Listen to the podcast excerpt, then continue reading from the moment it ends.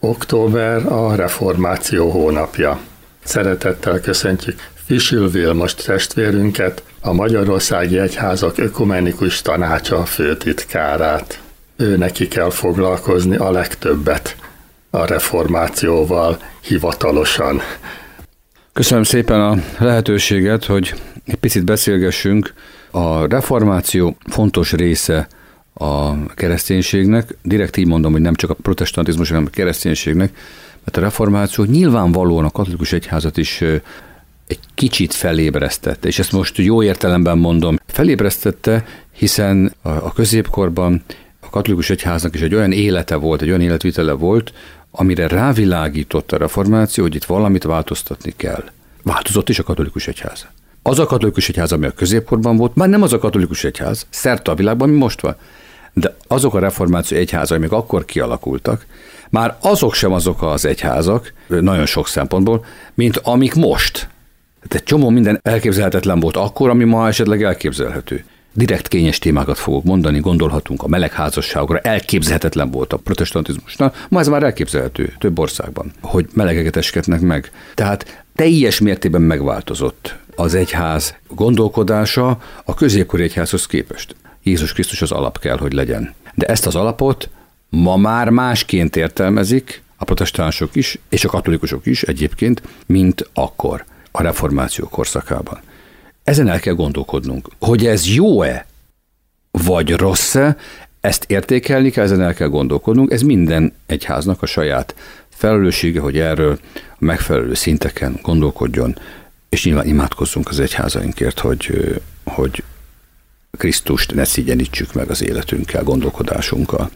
És nyilván egy kicsit próbáljuk a reformációt is hirdetni, tehát ezt olyan értelemben, hogy, hogy emlékezzünk a megújulásra. Tehát a reformáció alatt mi megújulást értünk, felfrissülést értünk. Tehát én mindig hangsúlyozom, hogy semmi negatívumot nem kell a reformációba érteni, hanem azt kell érteni, hogy, hogy megújulást, arra pedig minden nap szükségünk van, hogy Luther Márton is mondja, hogy naponkénti megtérés, naponkénti megújulásra szükségünk van. Az, hogy kinyitom reggel a szemem, összeteszem a kezemet, és elkezdik imádkozni az Istenhez, ez azt jelenti, hogy azt a napot megújultan, megújulva kezdem el. Tehát ilyen megújulás, ilyen felfrissülés, nekünk minden nap szükséges a gondolkodásunkban, a lelki életünkben, és a hétköznapi emberi mi voltunkban, én azt gondolom. Ezt a hónapot. Nyilván elsősorban az fogja magának érezni a protestáns. De ugyanakkor a katolikus egyház életében is ez egy történelmi pont. És tudom, hogy az új ember kezdve a különböző egyházi katolikus folyamatokig, katolikus rádión keresztül több helyen is megemlékeznek a reformációról. Miért? Azért, mert fontos a katolikus gondolkodásban is, hogy valami okból kifolyólag egy katolikus szerzetes, akit úgy hívtak, hogy Luther Márton, változtatni szeretett volna az egyházon, és egy reformációt idézett elő. És ennek nyilván oka volt. És ezt alázattal mondom. Én azt gondolom, hogy ez a katolikus testvérek számára is fontos, hogy miért szükséges újra és újra megérteni, átgondolni az egyházi tanításunkat, és hogy az minél mélyebben bennünk legyen, és tisztán és világosan lássuk ennek a az értékét és értelmét, amit olvasunk és amit imádkozunk. És hát ugye ne felejtsük el, hogy ugye a reformáció hatására kerültek a bibliák szerte a világba lefordításra. Tehát a, a biblia fordításokat először Luther Márton indított el, aki németre fordította a Bibliát, és utána indult el szerte a világba. Az Eucharisztikus Világkongresszus ebben az esztendőben itt volt Magyarországon, amely kiegészült 30 év után először egy pápa látogatással, hiszen a pápa általában nem szokott eljárni ezekre az eucharisztikus világkongresszusokra, és 30 év után most először, vagy most újra részt vett, tehát megtiszteltetés volt számunkra, hogy az Ökumenikus Tanács delegáció is találkozhatott a Szentatyával. Nem véletlen, és tudatosan, de szeretettel adtuk ezt az ajándékot Ferenc pápának, egy vizsói bibliát adtunk neki, ami ugye a faximile kiadás, tehát hasonlás a vizsói bibliának, és ezzel is szerettük volna jelezni, hogy itt már az 1500-as évek végén tulajdonképpen magyar nyelven olvashatták a, a hívek a Szentírást, és nem pedig latinul, már aki tudott latinul. Tehát én ezt mindenképpen fontosnak gondolom, hogy egy olyan ajándékot kapott a Szent Atya, ami emlékezteti arra a katolikus egyházat, hogy, hogy fontos a saját nyelvünkön, anyanyelvükön való napi bibliolvasás. És persze fontos a, a napi Szent Misén való részvétel, és ott az igének a, az interpretálása, értelmezése, homiliája, szentbeszéde, de fontos mindemellett, hogy, hogy az igét azt, azt naponta kézbe vehessem és olvashassam a Szentíráson keresztül. Tehát azt gondolom, hogy ezek mind-mind fontos részei a reformációnak úgy összességében, és így tudjuk teljesíteni ezt a hónapot. Néha azon szoktam gondolkodni, hogy hát az nem volt nagyon jó dolog, hogy Luther Mártonnak be kellett zárkozni hosszú időre, és ugye amikor kijött, akkor teljesen más történt, mint amit ő szeretett volna, háborúk, meg minden. De ugyanúgy, ha összeült volna tíz napra, mint ahogy a tanítványok pünkösd előtt tíz napig együtt imádkoztak, ha összejött volna mondjuk Calvinnal, akkor egészen más helyzet lett volna. Tehát a együttlét az mindig sokat segít. Igen, a közös gondolkodás, a közös imádkozás, az együtt elmélkedés az mindig tud új erőt adni, és éppen ezért fontos hangsúlyozni, hogy itt mi nyilván fájdalommal emlékezünk azért erre az egyház szakadásra, ami a reformációval történt, de ne felejtsük el, hogy korábban már volt egy másik egyház szakadás 1052-ben, amikor ugye a kelt és a nyugati egyház ketté szakadt, az is fájdalmas volt. Tehát vannak ilyen fájdalmas pontok az egyházak életében. A reformáció az egy megújulást jelent. Ez mindig visszaállás az induló pontra, hogyha valami rossz úton haladtunk, akkor legalábbis gondolatokba illene mindig visszamenni együtt, és újraindulni a keskeny úton, de természetesen erről is mindenkinek saját magának kell gondolkodnia. Természetesen reformáció az reformáció, tehát az megváltoztatta a világot, tehát sok emberben a, a gondolkodást megújította, megindította, megváltoztatta, és nem győzöm hangsúlyozni, nem csak a protestáns egyházakban, hanem a, akik újak lettek, hanem a katolikus egyházon is nyilvánvalóan elindult, hiszen egy ellenreformáció is történt a reformáció után. Valami nem volt rendben, és ezt ki kell mondanunk. És ezen próbáltak változtatni az akkori reformátorok. Én nem azt mondom, hogy ma a reformáció egyházai tökéletesek. Nagyon sok probléma, nehézség van nyilvánvalóan az életünkben. De ezeket a nehézségeket meg kell vizsgálni, le kell küzdeni, és újra neki kell indulni. Tehát ha elfáradunk, akkor újra kell kezdeni. És ha megint elfáradunk, akkor megint újra kell kezdeni. A reformációnak ez a lényege, hogy nem egyszer történt valami, Ugye ez olyan, mint amikor az Isten megteremtette ezt a világot, és akkor utána magára hagyta, nem. Folyamatosan teremt az Isten. Folyamatosan újjáteremt dolgokat az Isten. A természetet is, a teremtésnek ez a legfontosabb része. És ugyanígy az egyház életet is a reformáció újra és újra megújítja. A katolikus egyházban is nagyon sok reformáció van ma is, megújulás, megújítás. Számos új folyamat indult el. De ezek a folyamatok azért fontosak, mert így tudunk még közelebb kerülni az Istenhez. És Jézus Krisztus ezért imádkozik János evangéliumák a 17. fejezeték a 21. versében, ezt olvasjuk, ugye a főpap imádságában, hogy minnyáján egyek legyenek, ezért imádkozik. És az egység az nagyon fontos része az életünknek, mert az egységen keresztül érezzük meg azt, hogy nekünk egy Krisztusunk van, egy Istenünk van, és a Szentlélek is egy, aki megszólít bennünket és megőriz minket, mint pártfogó. Tehát az Atya, Fiú, Szentlélek, tehát a Szent Háromság egyik az Isten így kötődik a mi életünkhöz, és így újítja meg a mi életünket, és én úgy látom, hogy a reformációban ez a megújulás az, ami új erőt, vagy új teret biztosít számunkra. Ugye most a 2017-ben volt a reformáció 500, most 2021-et írunk, nem kell egy évforduló nyilván, de át kell értékelnünk, újra kell értékelnünk azt, ami történt, ami történik velünk, és nekünk ez a feladatunk keresztény emberként, hogy megéljük minden nap a mi hitünket. Ma már az egyházak nem egymással viaskodnak, akár protestánsok, akár katolikusok, hanem nekünk az ellenségünk az az elpogányosodás, az elvilágiasodás, a szekularizáció. Teljesen más volt a helyzet 50 évvel ezelőtt. amikor még a keresztény közösségek egymással viaskodtak, de én azt gondolom, hogy ennek az időnek véget kell vetni, mert annak kell ülni, hogyha valaki keresztény. És míg régebben a hagyományosan a templomokban voltak külön női sorok, külön férfi sorok, külön a legényeknek volt egy sor, a lányoknak volt egy külön rész, ahol álltak elől. Ma örülünk, ha egyáltalán egy család elmegy templomba, és egymás mellé beülnek. Örülünk ennek. És egyáltalán ott van a templomba. Ma nagyon-nagyon oda kell figyelnünk, különösen nekünk lelkészeknek a híveinkre, hogy hogyan gondozzuk őket, hogy hogyan viszonyulunk hozzájuk. Értékeljük, hogy ott vannak velünk, hogy eljönnek az Isten tiszteletre. A predikációinkban én azt gondolom, hogy szeretettel kell felük fordulnunk.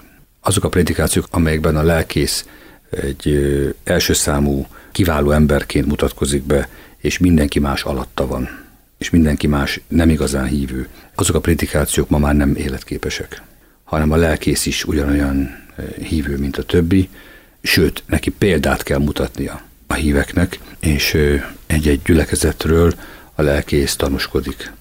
És a reformáció ezt jelenti a számunkra, hogy megmutatkozik a nyitottságunk. Én tudom, és nem élek álomvilágban, hogy vannak olyan közösségek ma Magyarországon, ahol az egyik felekezet lelkész, a másik felekezet lelkészít, nem engedi be a templomba. Én tudom, hogy van ilyen. És aztán persze van olyan is, amikor meg azt látjuk, hogy csodálatos ökumenikus kapcsolatok vannak, havonta összejárnak a lelkészek, együtt imádkoznak, együtt beszélgetnek, lelkész értekezleteket tartanak ökumenikus szinten, és egymást erősítik. Mindannyiunk számára fontos és egyértelmű kell, hogy legyen, hogy nekünk össze kell tartani, és nem mondhatjuk azt, hogy csak az a legjobb, amit én csinálok, az a legjobb lelkészi munka, amit én csinálok, és kizárólag az, az aztán tévedhetetlen egy házamben én vagyok, hanem nekem alázatosan be kell vallanom, hogy én Fischer most én is bűnös vagyok. Én is ugyanúgy követek el bűnöket, mint mindenki más, és kérem az Istent, hogy annak ellenére, hogy nekem kéne jó példát mutatni, bocsásson meg nekem, és, és mutassa meg nekem is a helyes irányt. És alázattal kell minden napunkat élni, ahhoz, hogy megmutatkozzon az a keresztény lelkület. Én is ugyanezt gondolom. Ugyanezt fogalmazta így Jézus, hogy a világ világossága legyünk, tehát nekünk valóban mindenkivel a világgal kell foglalkozni, ha meg itt vagyunk ilyen kis közösségben, akkor is egymással foglalkoznunk kell, és nem csak a saját szervezetünkkel, vagy a saját nemzetünkkel. A reformáció központi gondolata ez az ad fontes, tehát vissza a forráshoz, a vissza a forráshoz, az nyilván a Szentírás. Azt kell visszatérnünk, és a Szentírás eredetéhez hogy hogyan is tanít minket a Szentírás. Hajlamosak vagyunk arra, hogy saját szájízünk szerint értelmezzük a Szentírást, és eltérünk az alapértelmezéstől. És azt mondjuk, hogy régen értelmezték, az már régi kor volt, hogy gondolkodtak akkor a Szentírásra, a Szentírásnak igazodnia kell a mai gondolkodáshoz. Tehát nem mi igazodunk a Szentíráshoz, ugye? hanem a Szentírás igazodjon hozzánk. És ahogy én élek, a szerint kell a Szentírást magyarázni a modern korba. Mert a modern embereket úgy lehet megfogni, ha a Szentírást ö, úgy magyarázom, hogy az jó legyen ma az embereknek. Ez nem így van. A Szentíráshoz, mint kánonhoz, zsinormértékhez kell az életünket igazítani. Ez azt jelenti, hogy ha van olyan gondolkodásom, ami nem egyezik a Szentírással, azt akkor is oda kell igazítanom. Ha ez nem tetszik valakinek, azt ne nevezzük kereszténynek. Azt nevezzük másnak. És ez az, amit ma sokan azt gondolom elfelejtenek, hogy nem az emberek kényelmét kell, hogy kiszolgálja a Szentírás, hanem nekünk kell a gondolkodásunkat a Szentíráshoz igazítani. Ez nagyon-nagyon nehéz, de ez nem lehetetlen feladat. Amikor az úrvacsoráról beszélgettünk most a műsorokban az Eukarisztia idején is, én akkor is azt vetettem föl, hogy példát adott Jézus az úrvacsorán amit ő szervezett meg, vagy kért, hogy tegyék meg. Azt mondta Péter apostolnak, hogy megmosom a lábadat. Erre mondja Péter, hogy nem, nem, hát az én lábamat nem lehet. Erre mondja neki Jézus, hogy jó, hát akkor viszont többet nem, nem lehetsz velem. És erre azt mondja Péter, hogy jó, jó, akkor mostan már lábamat, de akkor a fejemet is mozd meg. Hm. És erre Jézus azt mondta, hogy Nem. Tehát nem lehet levenni se abból, amit a Szentírásban Isten adott nekünk, és hozzátenni se, hogy így szeretnénk. Igen, tehát a, a hétköznapi életben a keresztény ember az azt gondolom attól más, mint egy nem keresztény, hogy többlet tudással rendelkezik a világról. És én nem akarom megbántani a nem keresztényeket. Föl hát se mert, mert a Biblia egy a sokkal komolyabb világtörténetet ír le, igaz? És sokkal több és sokkal komolyabb muníciót ad az élethez. És sokkal jobban fel tudunk dolgozni egy halált, egy gyászt, mint hogyha mi nem ismernénk a, az Istent, és egyedül próbálnánk megoldani ezeket a kérdéseket, vagy egy betegséget. Sok esetben az Isten úgy gyógyít meg minket, hogy kikapcsolja a természetet, megcselekszi a csodáját rajtunk, aztán visszakapcsolja a természetet. Tehát a, a csoda ezt jelenti, hogy olyat tesz az Isten rajtunk, amit racionálisan nem lehet megérteni. Amikor valakiről már lemondunk, mert ő már biztosan meg fog halni, és aztán azt látjuk, hogy kezd visszaépülni, kezd felépülni, és itt van közöttünk. És azt mondják az orvosok, hát ez nem lehetséges. Minden adata műszeren azt mutatta, hogy neki meg kell halni, és mégsem halt meg. Akkor ez mi? Véletlen? Nem. Ez az Isten ajándéka. És az Isten szuverén döntése, hogy ki az, akinek ajándékokat ad, plusz ajándékokat, és ki az, akinek nem ad. Ebben nem szólunk bele, mint hogy abba se szóljon bele senki, hogy én kinek adok egy ajándékot, akármikor, akármelyik nap személyesen, vagy kinek nem adok ajándékot. De most már reformáció hónapja után november lesz, a, a halottak napja, a minden szentek, ezek már mind-mind olyan tényezők az életünkben, amelyek az elmúlásra is természetesen emlékeztetnek bennünket, hogy az életünk itt a Földön nem egy végtelen, hanem véges. Lehet, hogy holnap már nem nyitom ki a szememet. Lehet, hogy öt év múlva. Ezt nem tudjuk. De minden nap úgy kell készülnünk, hogy minden nap számot tudjunk adni arról, amit csináltunk. És hogyha valaki nem így éli az életét, hogy bármikor számot tudjon adni, akkor az baj. Nekünk keresztény emberként minden nap számadással kell készülnünk, és mindig mindent meg kell tennünk azon a napon, amit megtehetünk. Mi nem lehetünk lusták, keresztény, mi nem lehetünk sunyik, mi nem lehetünk rosszindulatúak, mi nem lehetünk kishitűek, nekünk másként kell élni az életünket. És ezt bizonyítja, ezt húzza alá egyébként a reformáció, és így nekünk meg kell változtatni az életünket.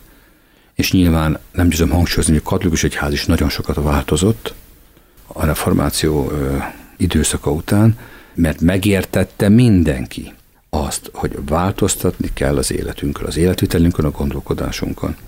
És ha ezen változtatunk, és komolyan vesszük az Istent az életünkben, akkor sok minden meg tud újulni, sok minden meg tud változni az életünkben.